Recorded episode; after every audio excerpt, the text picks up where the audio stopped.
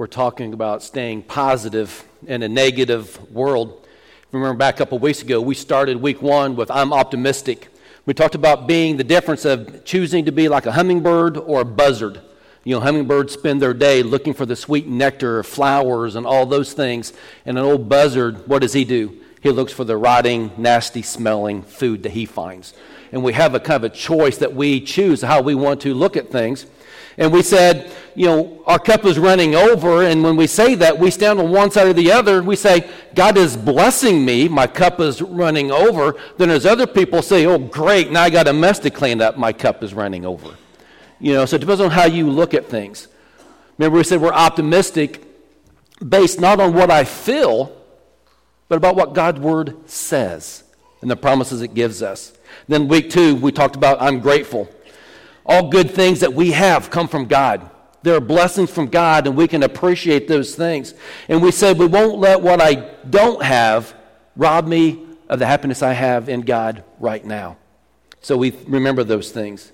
Today we're going to talk about encouragement. Then I still want to look at being enthusiastic and then being confident because of who God says we are. So, for a friend listening, I know he's going to listen online today. For a friend that I used to always say, if you have your Bibles with you, turn to 1, 2 Corinthians 7, 5 and 6 is where we want to be.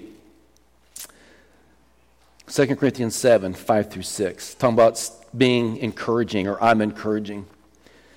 I think you'll agree that we live in a negative world that just seems to want to keep doing the negative things. And it seems like we have this world we live in where we have these voices of discouragement come and hit us every day. If you don't know what I mean, just listen to parents with kids in school or listen to kids as they're in school. They go to school and they go through their day and they're not picked for a kickball team or not picked for the dodgeball team and they get all bummed out because they're not good enough or they don't think they're good enough or they're not placed in the advanced class like we think they should be. So the kids just feel kind of average or even below average. Or the kids are made fun of for being a little bit different in the world today in what they believe and what they do and what they say. I would hate to be a junior high or even high schooler today in today's world. Because back when I was in junior high and high school, all you had to do was uh, kind of feel like you didn't fit in or to feel like you weren't popular. But you see, in today's world, there's hard facts with Facebook and Twitter and all those things that you don't fit in. Because you post a picture and nobody liked it, and somebody else posted another picture and they got all these likes. So we say, Well, I'm not real popular. People don't like me. But you see, then we grow up. Then we become adults and we go into the real world and we go into a job where we have these projects and the project wasn't good enough even though we spent hours and hours on it, or you go home and your spouse picks you apart, or you have little kids and in laws tell you you're not raising your children right. And maybe the worst part is the kids don't agree with you either, you know, which most kids don't. Or you buy new pants and somebody says, Are those new pants? And you say, Well, yes, they are. And they say, Ooh. And is that ooh or ooh? You know. And you start to question even the clothes that we wear. Or even again, you look on social media and you see people and say, they're on vacation again. You know, are they really doing this again? Or somebody's out and about and they're going a date night and they're at this very nice restaurant, very swanky restaurant, and or maybe there's this party going on and there's pictures being taken and you're going, why wasn't I invited to that party? You know, why wasn't I going to that party? And we simply start to say, you know what? My life stinks you know, my life stinks because I'm not doing some of these things. And it's amazing, though, we go through our day, just a normal day, day in and day out, yet we experience so many of these voices of discouragement that we have coming from the world. And it may be simply a boss saying, well, you're not doing enough and you're working as hard as you can. Or maybe somebody else is saying you're not worth anything. And maybe it's not what they meant, but it's what you heard from them. So today we're going to look at God's Word to kind of renew our minds so we can stay positive. So we can get rid of some of this negative talk that we have in our life. Because I truly believe God is calling you, God is calling us to be encouragers. to build each other up in a world that is constantly trying to tear us down. I mean, am I preaching to the choir here? Or do we all have great lives and nobody's ever saying anything negative, nothing ever's happening in our life where, you know, that we hear this stuff? I'm pretty sure every one of us sitting here has this in our life. There's some incredible things that the Bible talks about to help build us up. The first thing I want to look at this morning is this. In your outline is simply this. Our God is an encouraging God. Our text, 2 Corinthians 7, 5 through 6, I want to read it from the NLT because I like the way it says it.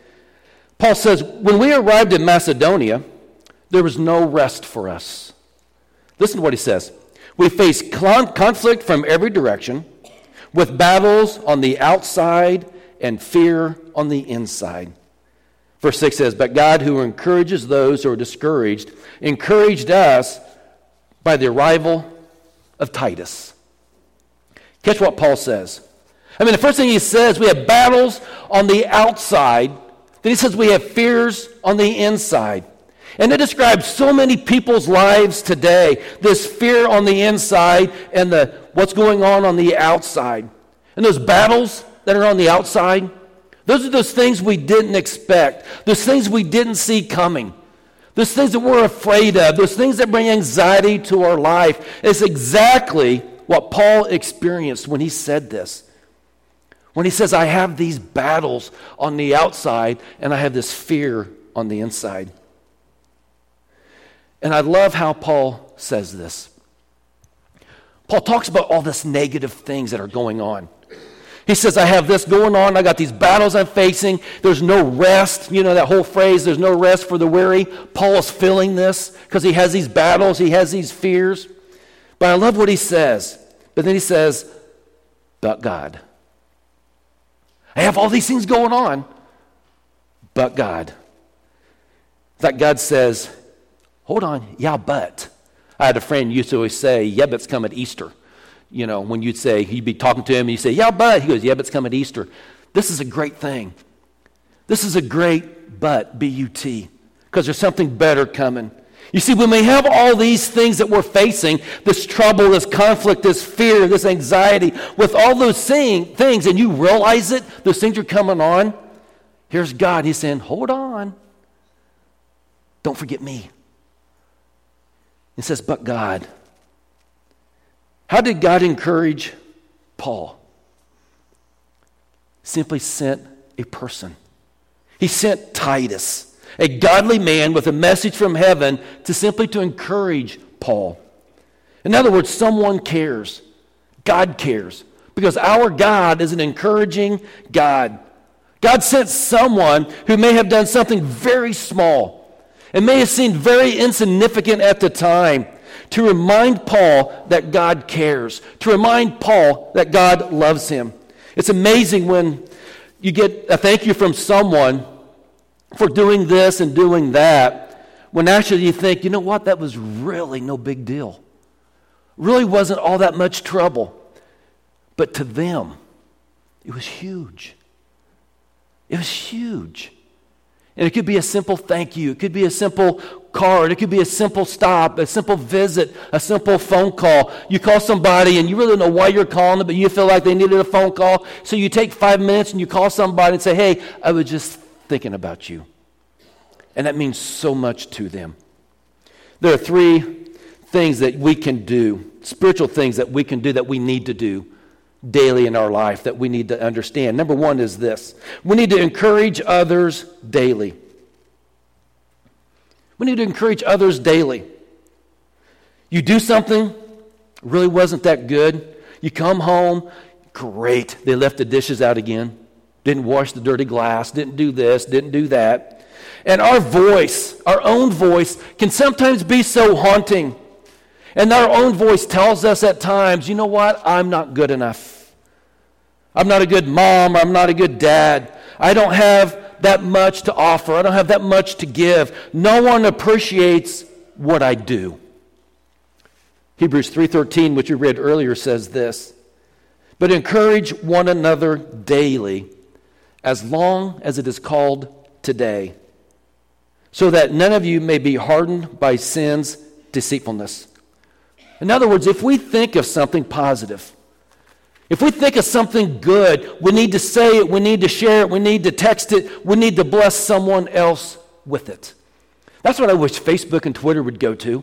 I wish more people would find the positive things to say and show the positive aspects of life instead of dragging everybody down with all the negative garbage that they see in their life today.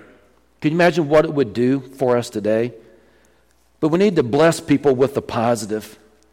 He says in verse 24, and let us consider how we may spur on or encourage one another on towards love and good deeds. Verse 25, he says, Not giving up meeting together, as some of you are in the habit of doing, but encouraging one another, and all the more as you see the day approaching.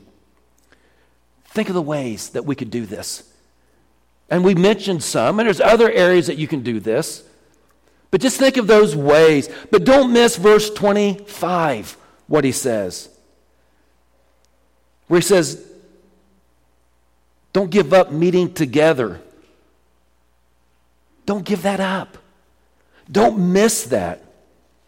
You see, it's discouraging when we choose other things over meeting together, over worshiping together. I don't know if you guys realize it or not, but it's encouraging for other people to see people in church. You know, I don't know about you, but I know I, I, I shouldn't say that because no people's in church. I'm not preaching to anybody. I'm not preaching to anybody. I'm probably not getting a paycheck, okay? So I need people at church, but it's not about that. When I see somebody walk in the door, I'm going, wow. Especially when I know the kind of week they've had, or the last few weeks they had. And one of them this morning was Janet. I knew she was going to be here because she said, I'm going to be at church. But after the last two or three weeks that she's had, and then this last week we buried Tom, you know, it was good to see her walk in these doors this morning with her smile. It's encouraging to me. And she may be sitting there saying, it's no big deal. And it really wasn't, was it, Janet? Because this is where you wanted to be. Or if I see somebody else who's been struggling with things in their life, and I know they're struggling, but I see them walk into the church because they want to worship their Heavenly Father with their church family. But then you go on the other side of it when we see people doing all these other things and not being at church. What does that do to your heart? It's a little bit discouraging, isn't it? You know, how is this more important than this? Than this hour that we give? Encouraging for people to see us here. So we need to do this very thing. We need to encourage others daily. Small things, maybe big things when we look at it. Second one is this we need to encourage others spiritually. In other words, we need to tell people, good job on that project. Thank you for helping doing this or doing that. The house looks nice. I love your haircut. You know, it's one of those things that's easy to give the negative a lot of times when it's not as easy to give the encouraging a lot of times. It's one of the things that I've had to learn when I officiate doing different things. I have a hard time telling somebody you did something wrong. You know, you know, so to throw that flag or to actually call a foul, you know, it's like, sorry, dude, but you did that wrong you know. It's hard for me to do. But sometimes it's so easy in the world to just let things pass by. I like what Romans 1 10 through 12 says. It says, One of the things I always pray for is the opportunity, God willing, to come at last to see you. For I long to visit you so I can bring you some spiritual gift that will help you grow strong in the Lord. He says, When we get together, I want to encourage you in the faith but I also want to be encouraged by yours. Now, I don't know if you've ever done this before, but I can remember years past and even doing it today. There's days where I'm busy and I don't want to go see somebody. Maybe they're in the hospital or a nursing home and I'm tired, and you walk in and just like you start talking and you spend some time there. And as you walk out sometime later, you feel better than when you went in. And they ministered to you on a hospital bed or nursing home bed and you kind of realize the blessing that is. Several years ago, uh, I went to the, my first National Leadership Summit at Willow Creek. And uh, a friend of mine invited me to go. He had been a couple times through State Farm, and it was for churches and also business. And he asked me to go. So we went to this satellite up by Chicago. We didn't get to go to the main, uh, where the main one was. We did years later. But we went to this thing, and we're sitting towards the back, and we'd been there Friday and listened to these great speakers, and now it's Saturday afternoon. And Bill Hybels, the guy that's putting us on, the minister at this church, uh, starts talking, and you got to realize there's 80 to 90,000 people watching this via other cameras and other venues. So we're sitting at one of these with probably four or 500 people in this, in this arena, in this sanctuary. And uh, I'm going because at Hayworth at the time, we were going through a lot of struggles. We had a lot of problems. We just fired a youth minister, and we're having a lot of that, so you know what that's like. And even though we had moral reasons we were doing so, it came back on the leadership, came back on me. Uh, you couldn't say anything, you couldn't do anything right, that somebody wasn't getting ticked off, somebody wasn't, you know, making phone calls. And Monday mornings I dreaded because every Monday morning I knew I was going to get emails and phone calls. You know, I had leadership dropping off left and right, literally. I got down to two leadership you know, and you can't do leadership with two. And so this guy invites me to go. And when I first got to Hayworth, I went to Rockville, did his wife's wedding, he and his wife's wedding, and uh, that's another whole story. But we're sitting there on the last day, and Bill Hybels is getting up there, and he's closing this thing out. And I'm feeling pretty good. I like what I've heard, and I've learned a lot. And I'm thinking I can go back and do this. And we're sitting there, and Bill Hybels just gets up there, and we're watching this big screen. He goes, I just want to take a few minutes. We're going to pray for pastors. We're going to pray for ministers who are struggling and all this. And I'm sitting there going, That's cool. I'm glad some of these guys need this. Well, as he's talking, it's almost like I'm transported from this church 40 miles away to standing on stage face to face with Bill Hybels. As he's praying, then everything breaks loose. Everything breaks loose. This room, this huge room, is closing in on me. I'm finding it hard to breathe. And so I finally, after the prayer, I'm glad we sat in the back because I just, out the door, I just wanted fresh air. Just absolutely wanted fresh air. They had a big, beautiful pond with a fountain out there. So I just go out there and I sit down. I'm just breathing. And this friend of mine, Alan, uh, came back, came out and found me and says, You okay? And I said, Yeah, I'll be fine. He simply said a few words. He goes, What do you need? What do you need? And I told him, I need help. And he came alongside, and we've been friends to this day. Every time their child was born, I was there. We went to a leadership conference again this year, got to reconnect again after a few years. And he is still leading in a church today. And that's what I love. But you see what we're saying? It's just simple that he just simply invited me. What do you need? Changed everything. Exactly what Titus did for Paul. See, the passion to invite people to church make me want to do the same things. Love seeing people worship. Prayer meant the world to me. Blessed by generosity and going on. Make something normal again in life, even when it's not really spiritual, but we appreciate it. You tell a kid, great game. Tell him God gave you a special gift. God gave you this. Congratulations on the promotion. If you're faithful in small ways, He will bless you in bigger ways. Turn it to the spiritual when we do those things. But we also need to encourage those who are hurting.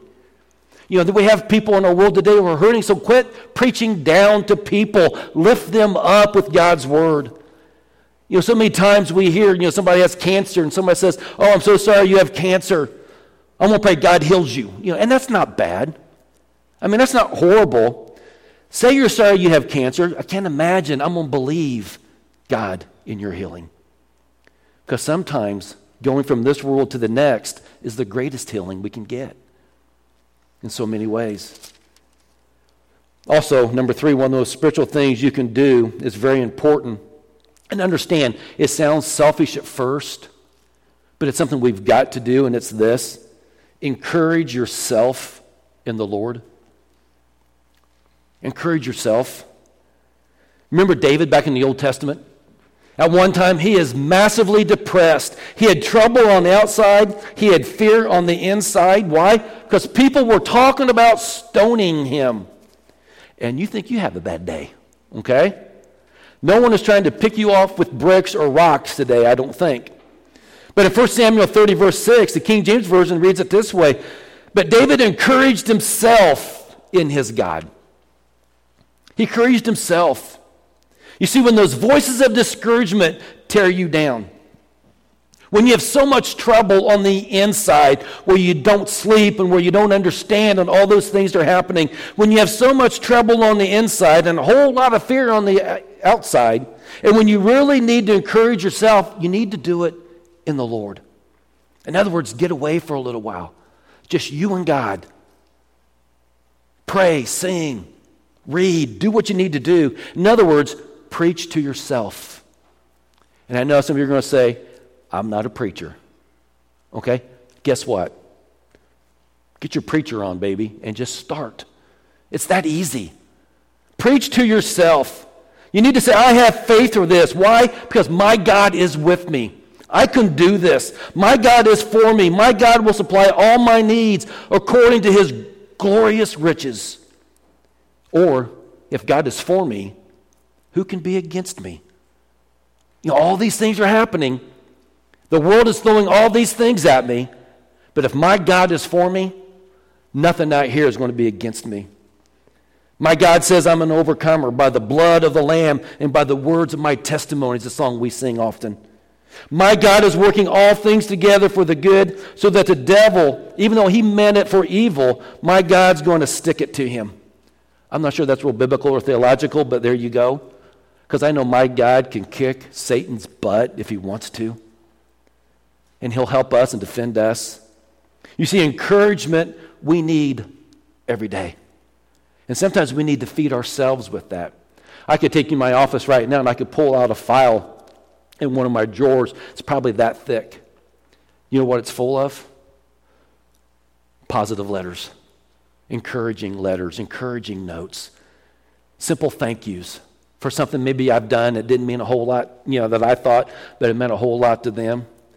You know how big the file is of all the complaints I have in my office that I get? There is no file. I throw those away. I don't want those things hanging around. Come on. You know, I'll keep the encouragement. Why? Because every once in a while I just need to stop. I need to look back. I need to say, you know what? Yeah, there are a lot of good things. In other words, I'm looking for the sweet nectar. I'm not looking for the roadkill in life. And we need to do that every day. Save that voicemail, save that letter, save that text. Remember the moment. So, in other words, what I'm saying is stop whining. In other words, suck it up, buttercup. You're sharp. Fix it. Look to God. Find God. Find His purpose in your life. And I guarantee you, when you get your focus off yourself and on something else bigger than yourself, a lot of these other things are going to go by the wayside. And you're going to live that encouraging life. Why? Because God is calling us to be an encourager daily, spiritually, and for yourself. I want to close with what Paul says in 1 Thessalonians 3 2 and 3. Again, he says, We sent Timothy, who is our brother and co worker in God's service, in spreading the gospel of Christ, to strengthen and encourage you in your faith, so that no one would be unsettled by their trials. We sent somebody. I don't know who it is for you, but I truly believe God may be sending you to somebody to be that encourager. But before you go, I ask you to do this encourage yourself. Encourage yourself in God, in God's love, in God's grace, and in God's mercy.